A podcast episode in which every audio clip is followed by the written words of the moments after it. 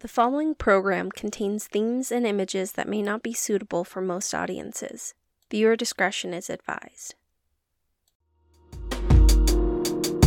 Don't forget to follow us on social media at Panda Pig Ink. Rate, review, and subscribe. Welcome to our true crime segment. Mm-hmm. I do have a PowerPoint for this one. Oh, okay.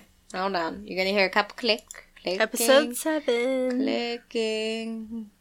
Where is it? It's in the episode 7 folder. Okay. You see, like how we're so organized? hmm Okay, episode seven. Oh, I see you're here.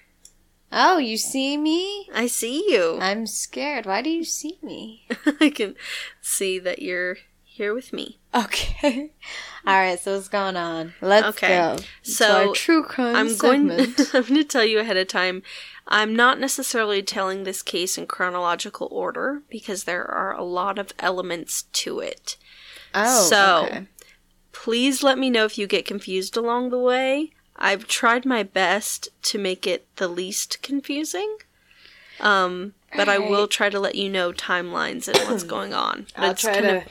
Of- I'll try to see if my brain will work right now. okay. So continually stop me when you need me to stop. Oh, you know I will. Okay. Is that you? Is that you? I see you. Or in Google Drive, guys, so we can see each other. Yeah, see, I told you I saw you. You're here with me. You're here. Alrighty. Are you ready? Ah, let me move this real quick. I want to make sure. Okay.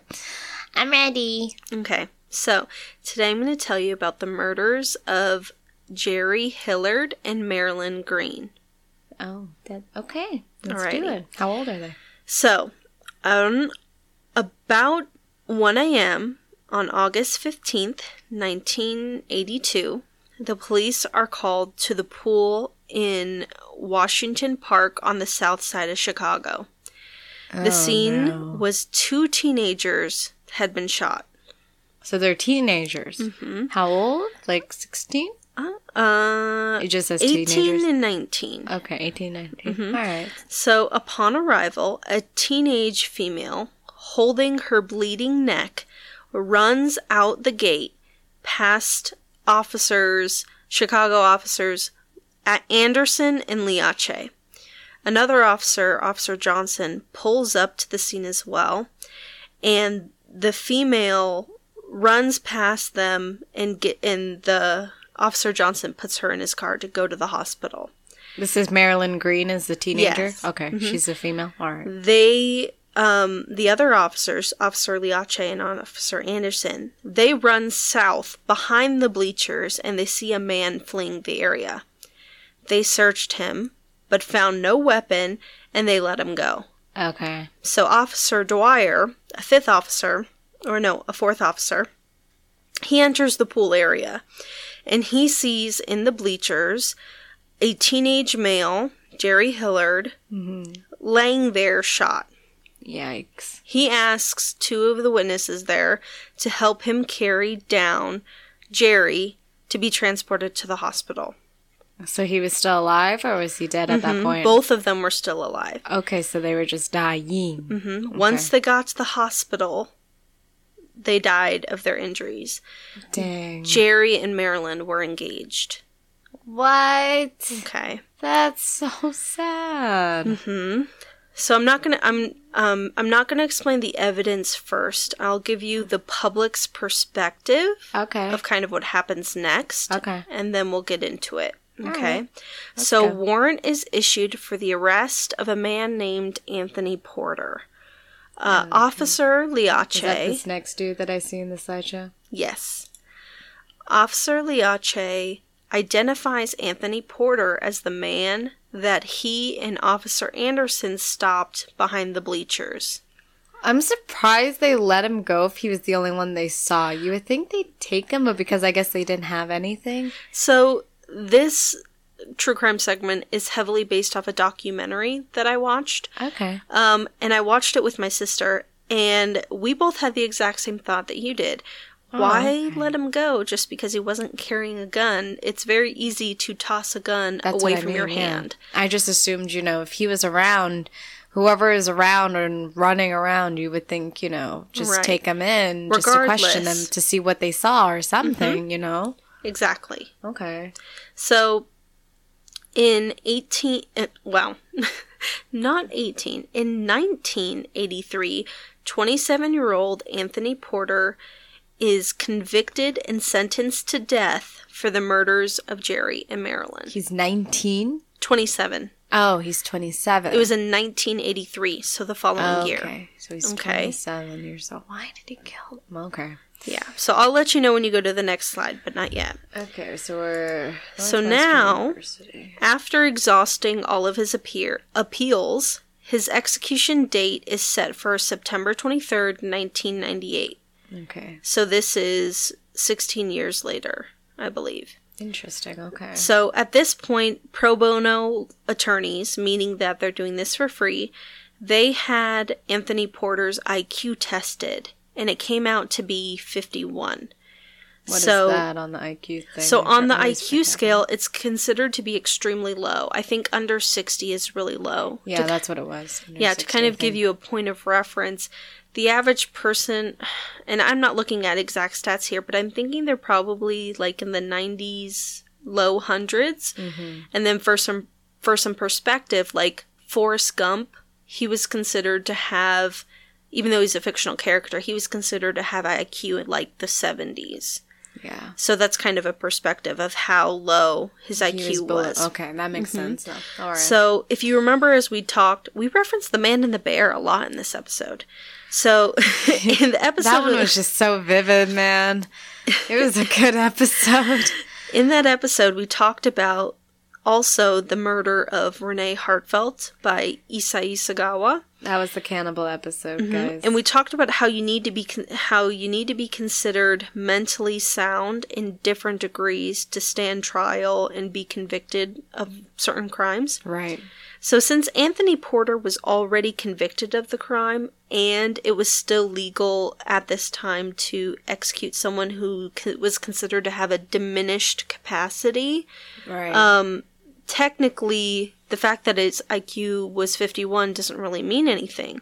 But his legal team was trying to argue that his diminished capacity meant that he was incapable of understanding the punishment that he, was, about to have. So he, he literally, if he was the one who killed them, then obviously he knows what he did. So That's uh, if he did it. So this is about 50 hours before the execution.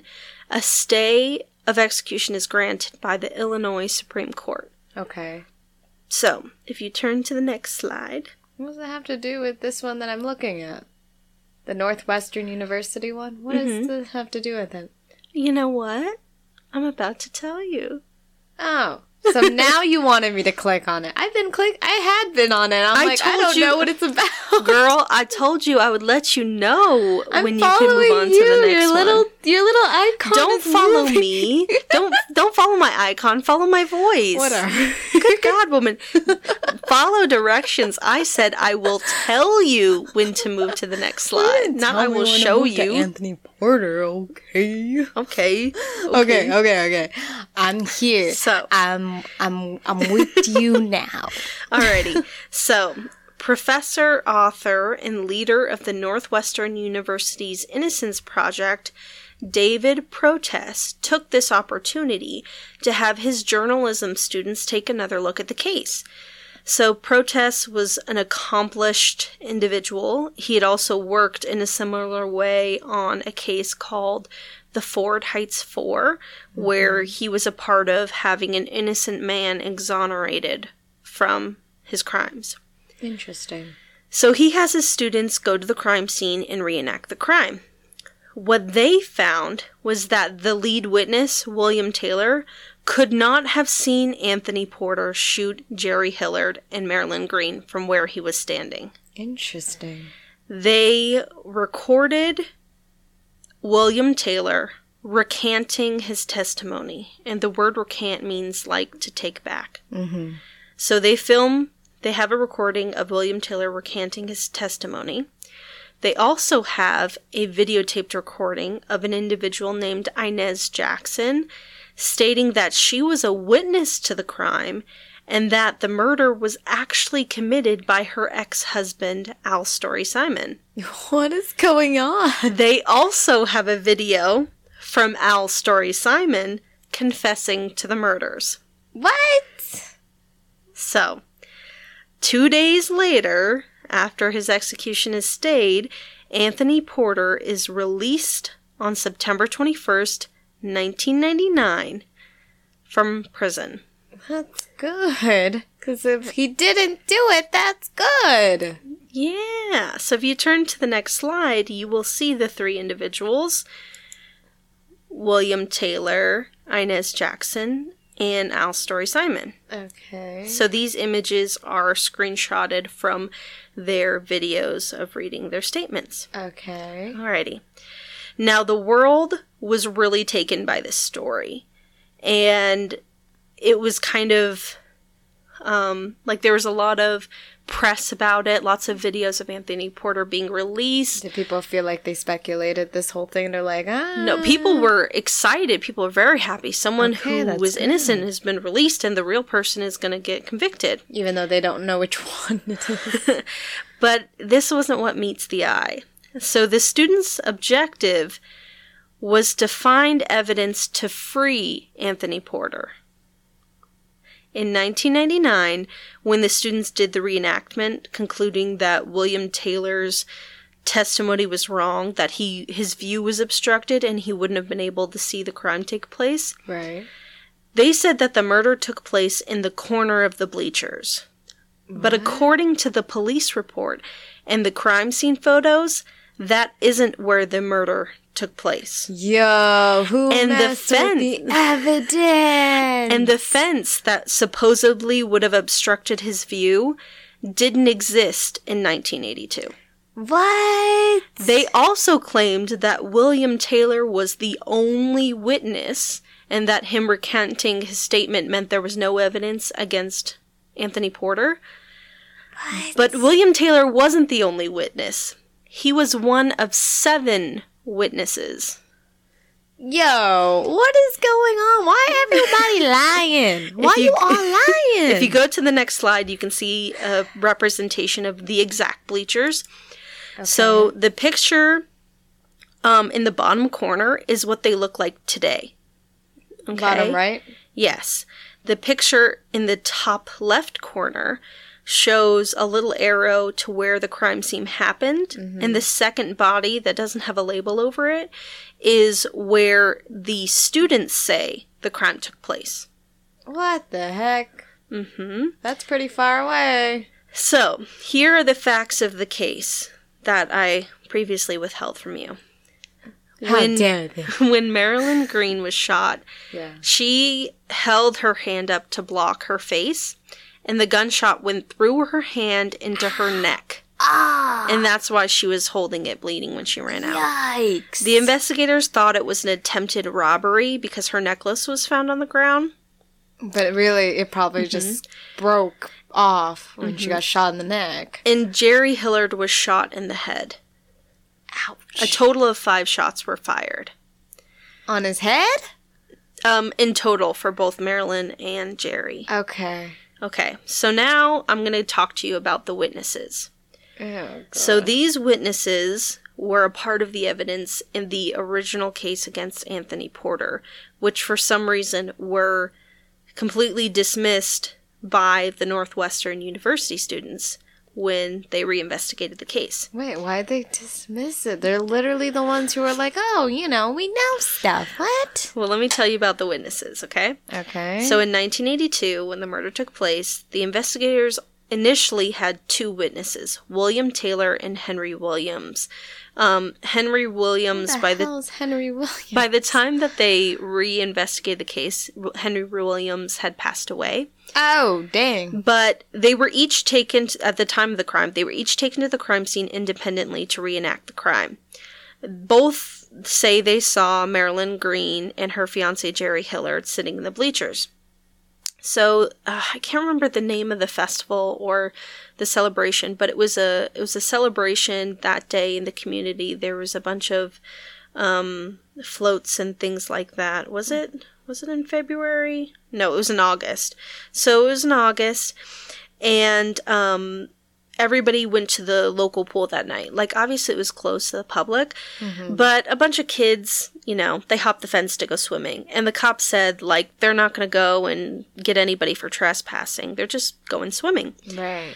So that's what um, Henry Williams and William Taylor went to do. By the way, this is very confusing because their first name and last names are interchangeable.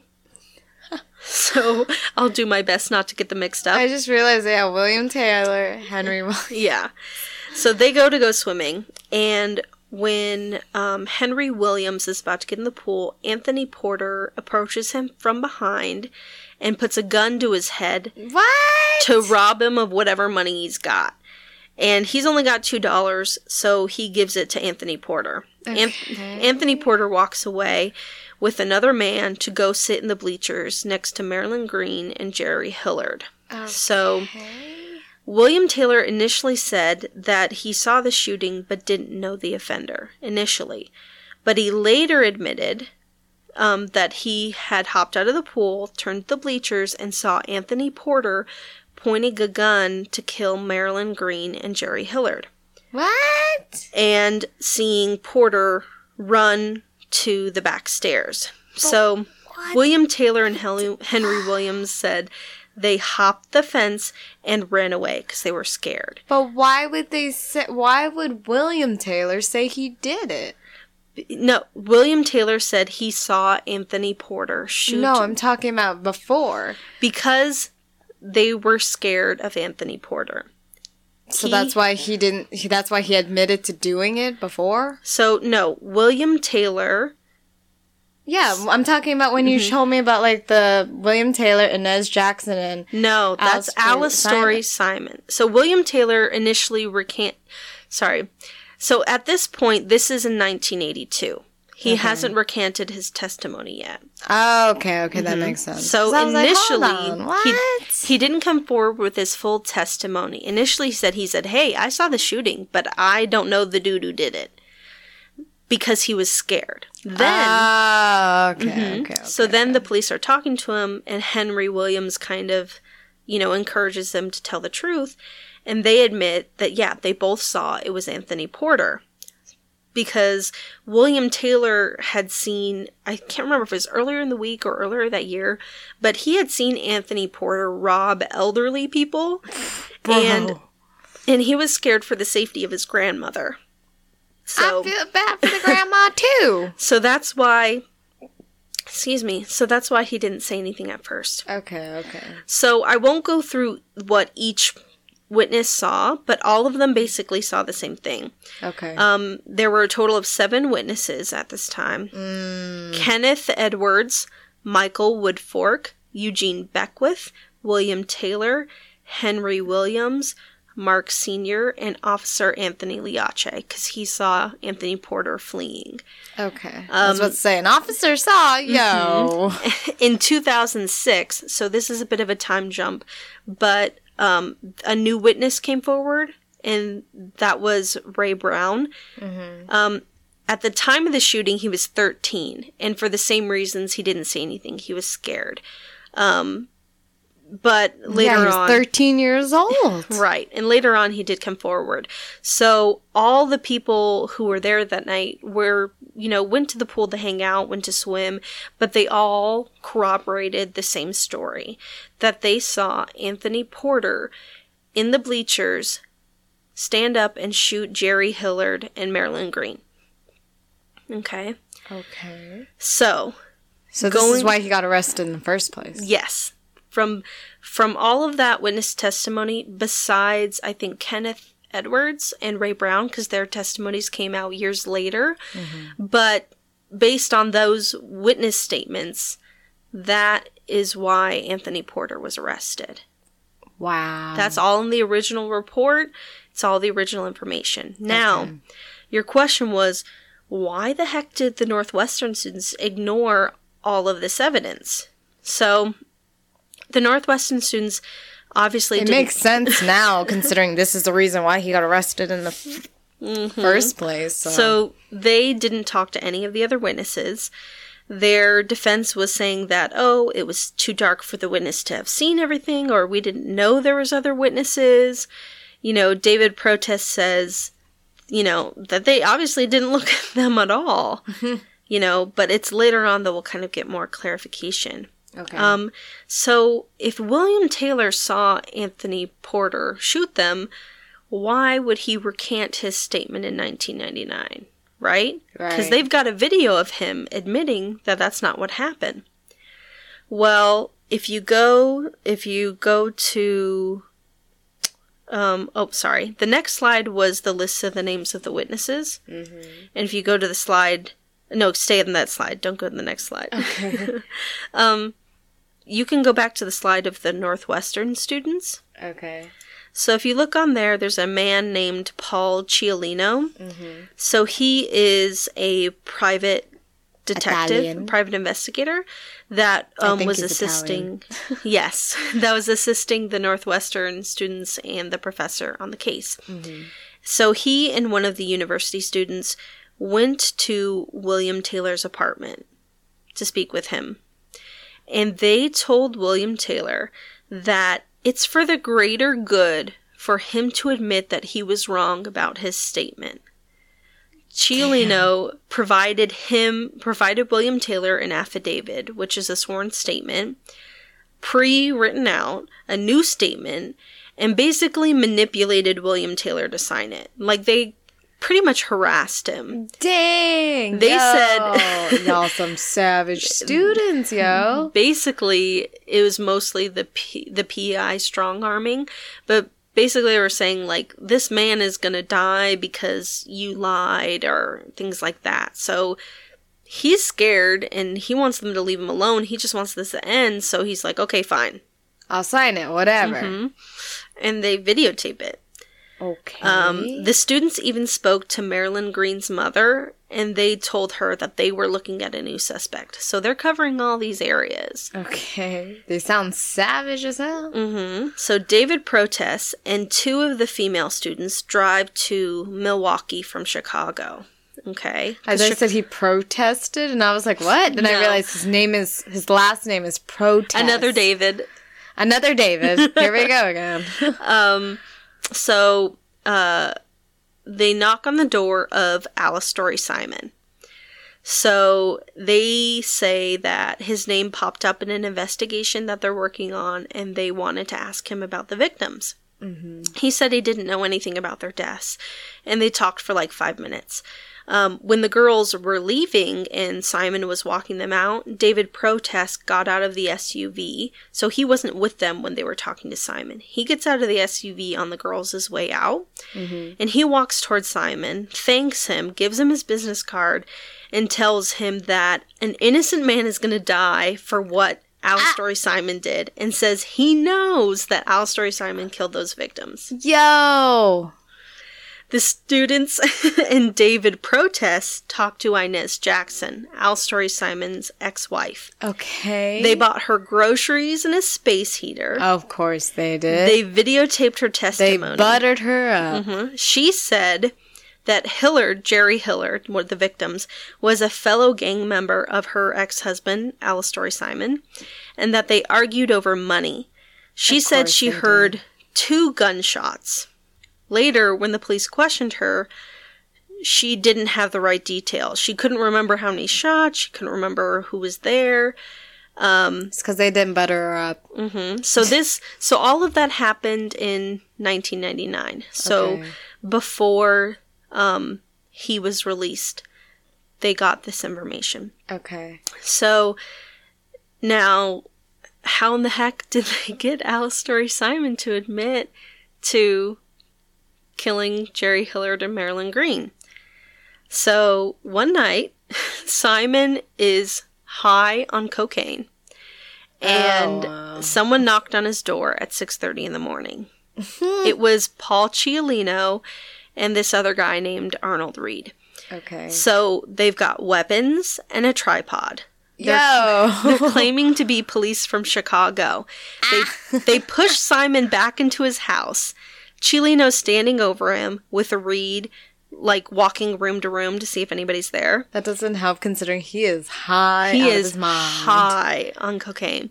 So Ciolino says he knows that Simon committed the murders.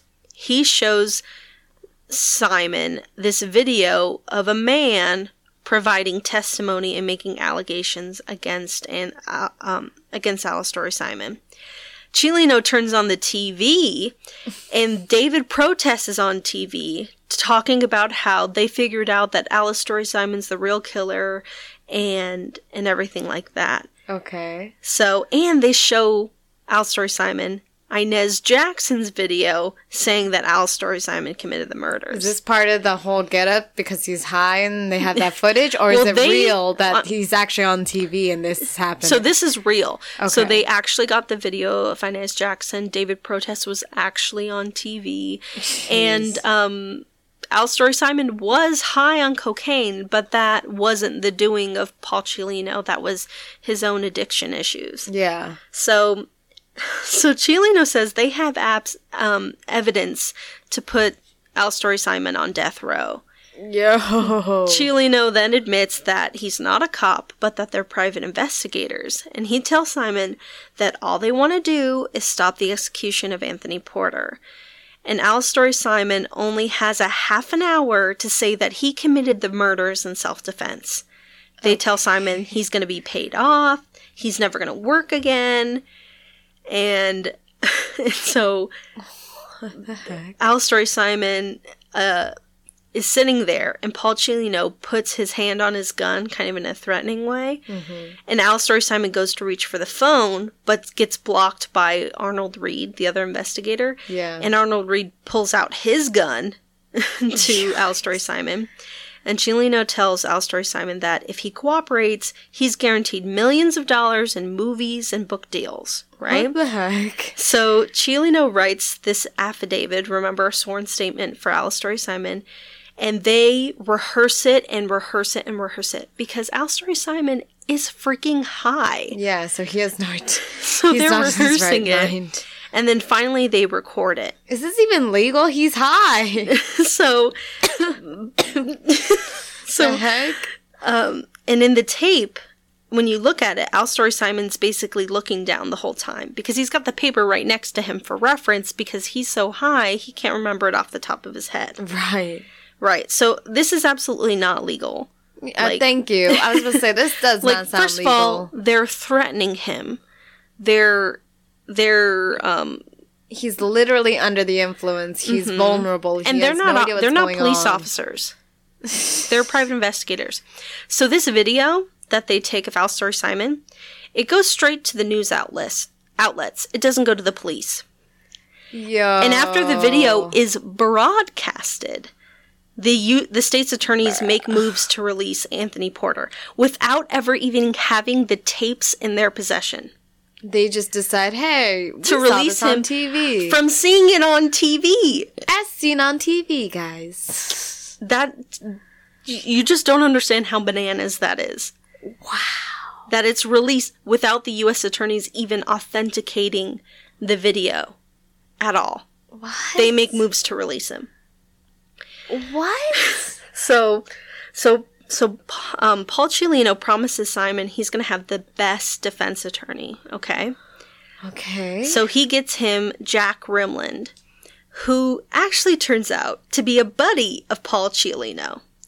So Rimland, Rimland tells heck? Simon, he tells Simon that the evidence against him is super strong. And he even lies to him, telling him that Alstory Simon is also a suspect in a murder case in Milwaukee. Is that real though? No, Yo, He's lying. He's straight up going lying. on? he he encourages Alstory Simon to provide apology to Marilyn Green's mother, Marilyn Green, the victim, mm-hmm. In an email. So, like, he even writes him in an email to tell him to apologize to Marilyn Green's mom. Alstory Simon tells him the whole deal. Like, he tells him that he's innocent and everything. And this is how Rimland is operating. What the heck? So after Simon is convicted in 1999, which typically, I mean, all the time when you're convicted and sentenced to death, you have almost like unlimited appeals. So after he's convicted, he gets a former le- a formal letter from Rimland saying that their professional relationship is over. So this defense attorney gets Alstory Simon convicted and then says, "Yo, we need to break up." Yo, what? Mm-hmm. But he didn't do it. He did not do it. So What the heck? Paul Ciolino, like, he even admits, like, on TV that he quote unquote bull rushed the confession and used harsh tactics. Yeah, yeah, you did. That's an understatement, bro. And kind of another time jump um, for Inez Jackson. In 2005, she admitted on video that she lied. Um, yeah, of course she did. She got buttered up. She said that David Protess promised that there would be books written and a movie. Um, she died shortly after she made that confession. She didn't want to go to her deathbed having Lied. lied. hmm So it turns out David Protess kind of has a history of doing this, um, this sort of thing that he does. And um, Come on, Professor. What are you doing, yo? so there were. So here's where we get to the kind of some crazy stuff. So This wasn't already crazy? oh, it gets more crazy. so Oh, no. So remember, Anthony Porter gets released and and he's gonna die in 1999. Okay, okay. so in 1998, the year before, and remember, David Protess says that he used Anthony Porter's stay of execution as an opportunity for his students. Mm-hmm. Well, in 1998, the year before, there are emails between David Protess and Paul Ciolino telling him to find the guy that they were certain was the killer. What? So basically, this stuff is starting a whole year before. And you remember when Alstory Simon was being bull rushed into confessing how they showed him the video of the man providing the allegations against Yes. him? That was an actor, That's messed up. not dude. even a real person. That's so messed. This So- man has been done so dirty. the same year, 1998, Don't do drugs, kids. um, the Northwestern students met with Anthony Porter in prison. Okay. So after speaking with David Protess, Anthony Porter sets up this conspiracy. So you can go to the next page, the next slide now, okay? Okay. So you can kind of see everybody, all the players. So you've got David Protess, Anthony Porter. They talk. He sets up a conspiracy from prison with this man named Walter Jackson. So Anthony Porter saved Walter Jackson from getting shanked on the playground in prison. Walter Jackson is Inez Jackson's nephew. Okay? So Okay. Anthony Porter and um, Walter Jackson team up. Walter Jackson tells his aunt Inez to frame Alstory Simon for the murder. And if she does, that Walter Jackson and her son, Sonny Jackson, will get help to be released from prison by David Protess. What? Mm-hmm. And the affidavit, remember when Alstory Simon was being pushed to confess, how he had him sign the affidavit? The affidavit was word for word from Walter Jackson's fake testimony. This is so messed up. So, to understand how this even happened, so 1999, right?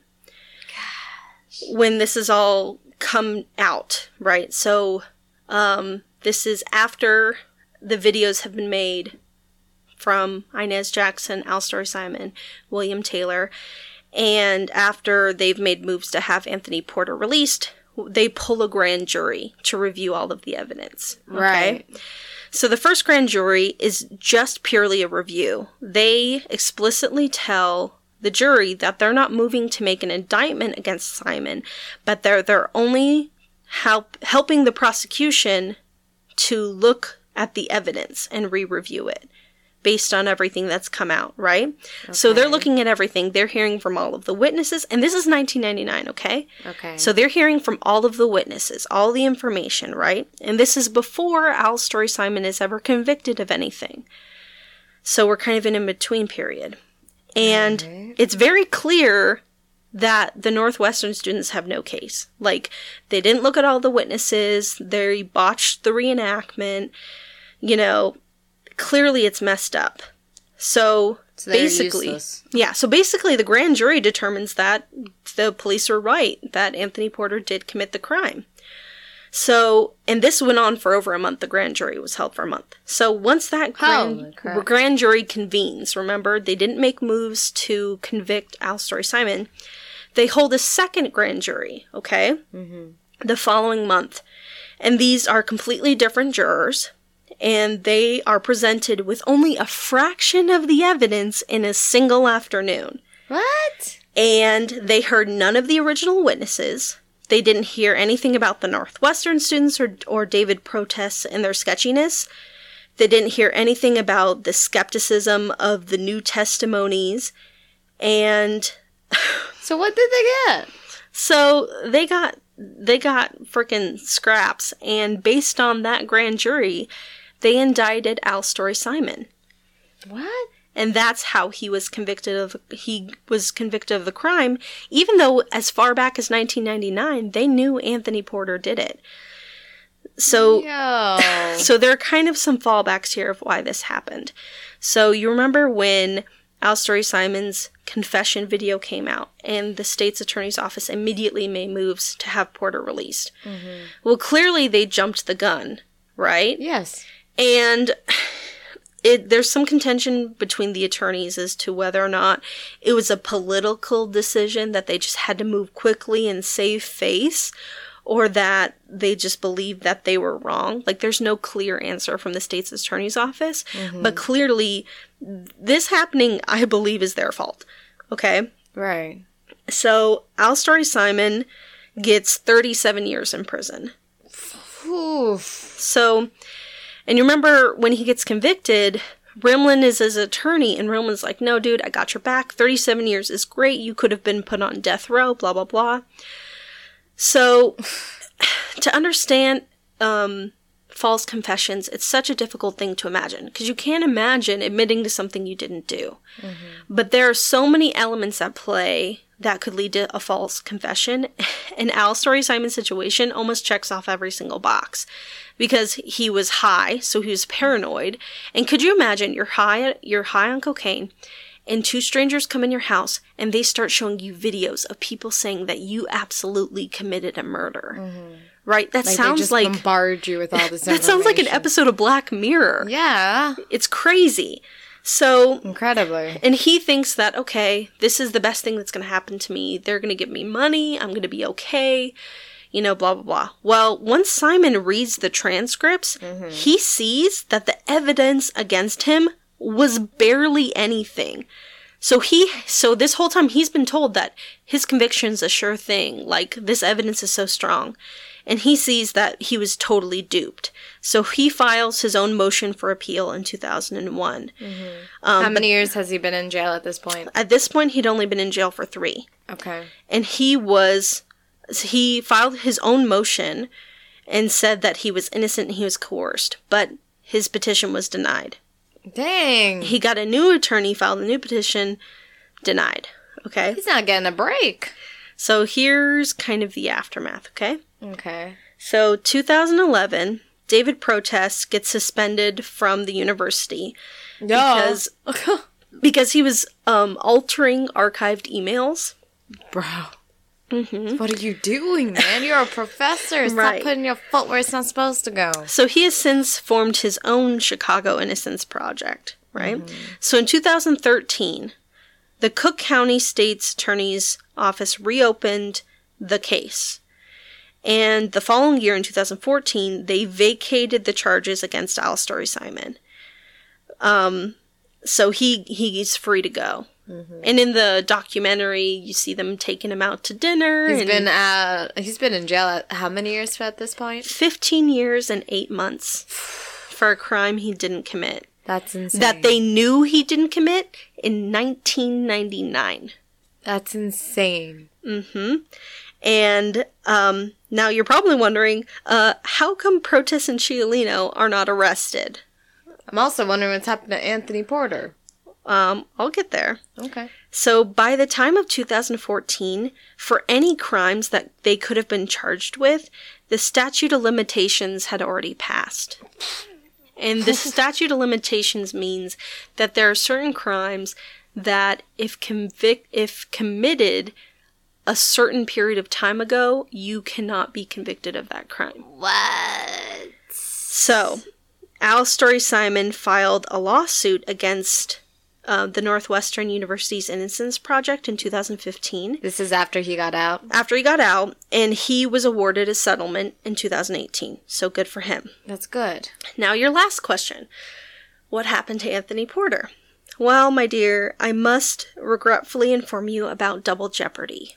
Oh no. What double jeopardy means is that you cannot be tried for the same crime twice. So, because Anthony Porter was tried once, convicted, and then exonerated, he cannot be tried for the same crime again. What? Is that seriously real? That is a thousand percent real, my dear. Come on, America. So, double jeopardy is a good thing, even though in this case it sucks. Because he did it again, didn't he? No, Oh. No, he didn't do it. Well, I don't know what he did with the rest of his life, to be honest. Oh. But double jeopardy is a good thing as long as the government is doing their job, which they we know they don't do all the time. So it prevents you from being basically harassed by the mm-hmm. criminal justice system. Yeah. You know, if you really didn't commit a crime, like basically without double jeopardy, they could just get constant do-overs. And you could be in court for the rest of your life. Which So- makes yeah, that makes sense. So That it's in sense. place to protect the individual, but the problem here is that the state's attorney's office didn't do their freaking job and followed zero protocols. Like they basically could have re- they released him on false grounds. Yeah. hmm So So you've heard kind of about the the crimes of um that's happened here, okay? yeah. Crazy. um, all kinds of crimes. Now let me tell you the the biggest crime of this whole story. I don't even know what's the biggest crime at this point. That's a lot of crimes. The biggest crime of this whole story is that it completely forgets about Jerry Hillard and Marilyn Green. yeah. they are completely lost in this. And while researching this case, I kind of almost cried. Because as you know, what I like to do is I like to kind of look up about personal things about the victims Yeah. to kind of give some backstory and different stuff about them. Mm-hmm. And the only information I know about Jerry Hillard is that he was 18 or 19 years old. Seriously? I know nothing else. That picture you saw first, I That's don't even know. his face. I don't even know if that is Jerry Hillard. Dang. From watching the documentary, they didn't explicitly say any pictures of who- was Jerry Hillard. that picture sad. of Marilyn Green is Marilyn Green. When you go on Google and you search the names Marilyn Green and Jerry Hillard, there is zero pictures of them. That's so sad. The only pictures are of the Northwestern students, Anthony Porter and Alstory Simon, or even Inez Jackson. Not a single photo of them. If you search faces of Jerry Hillard and Marilyn Green, not a single photo. The most information that I have about Marilyn Green is a single line from the documentary that said she was a mother of two. And we don't even know what happened to those two kids. The only other information I have of Marilyn Green is on the last slide, which is from her grave. That just says some basic um, bio information that she was born August 23rd, 1962, that she died at the age of 19 on August 15th, 1982, that um, her father was Andrew Davis and her mother was Ophelia Green, and that she's currently laid to rest at the AR Leak, um, oh, sorry, at the Oak Ridge Cemetery. That's it? That is all that I know. Now, They never really got justice either, which really no justice. sucks. They get zero justice. Everyone got selfish and started focusing on everything Mm-hmm. else. there's there's this one article that has the same sentiments. When I was researching this case, four hours I was trying to use the Wayback Machine. I was trying to change whatever. I could not find an obituary. Nothing. That's so sad. I was getting creative. So As you do. there's this one article by um, Peter V. Bella called Justice for Alice Story Simon, No Justice for Marilyn Green and Jerry Hillard. It is written October 30th, 2014, and there's just some lines from this that, like, I feel are really powerful. What do you? What were the lines? Okay. So one is left out of the story, except in passing, are Marilyn Green and Jerry Hillard. They are two people who were murdered in 1982. No, is, no one is speaking for them. They have no news media cheerleaders. Academics are not coming out of the ivy to speak for them, like they did for David Protess when he was discredited. Mm-hmm. Powerful progressives are silent. They are dead. It is as if they never existed. They do not count or matter in the running narrative of a train wreck. Um, lost in all the publicity were Marilyn Green and Jerry Hillard. No one made a name for them. No school gained renown on their account. No reporters wrote about them or mentioned them on television. Protess, Porter, and Simon got all the ink and pixels. Wow.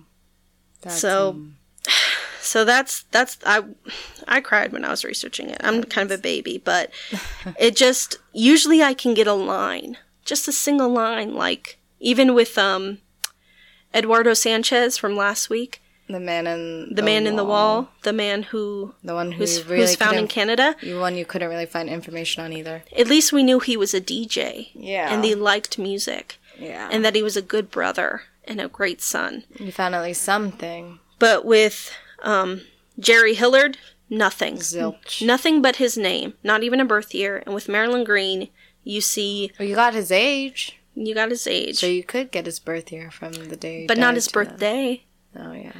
And then in the documentary, which is an excellent documentary, um, you do see them talk, see words from Marilyn Green's mother and sister, mm-hmm. but it's more about the case, nothing about her. So Yeah. the real crime that I'm telling you about today is of the murder of Marilyn Green and Jerry Hillard. And of course, Alice Story Simon is a great travesty that he was put in prison.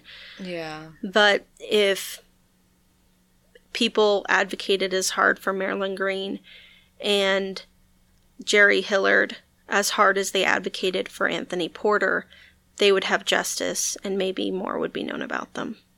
Yeah.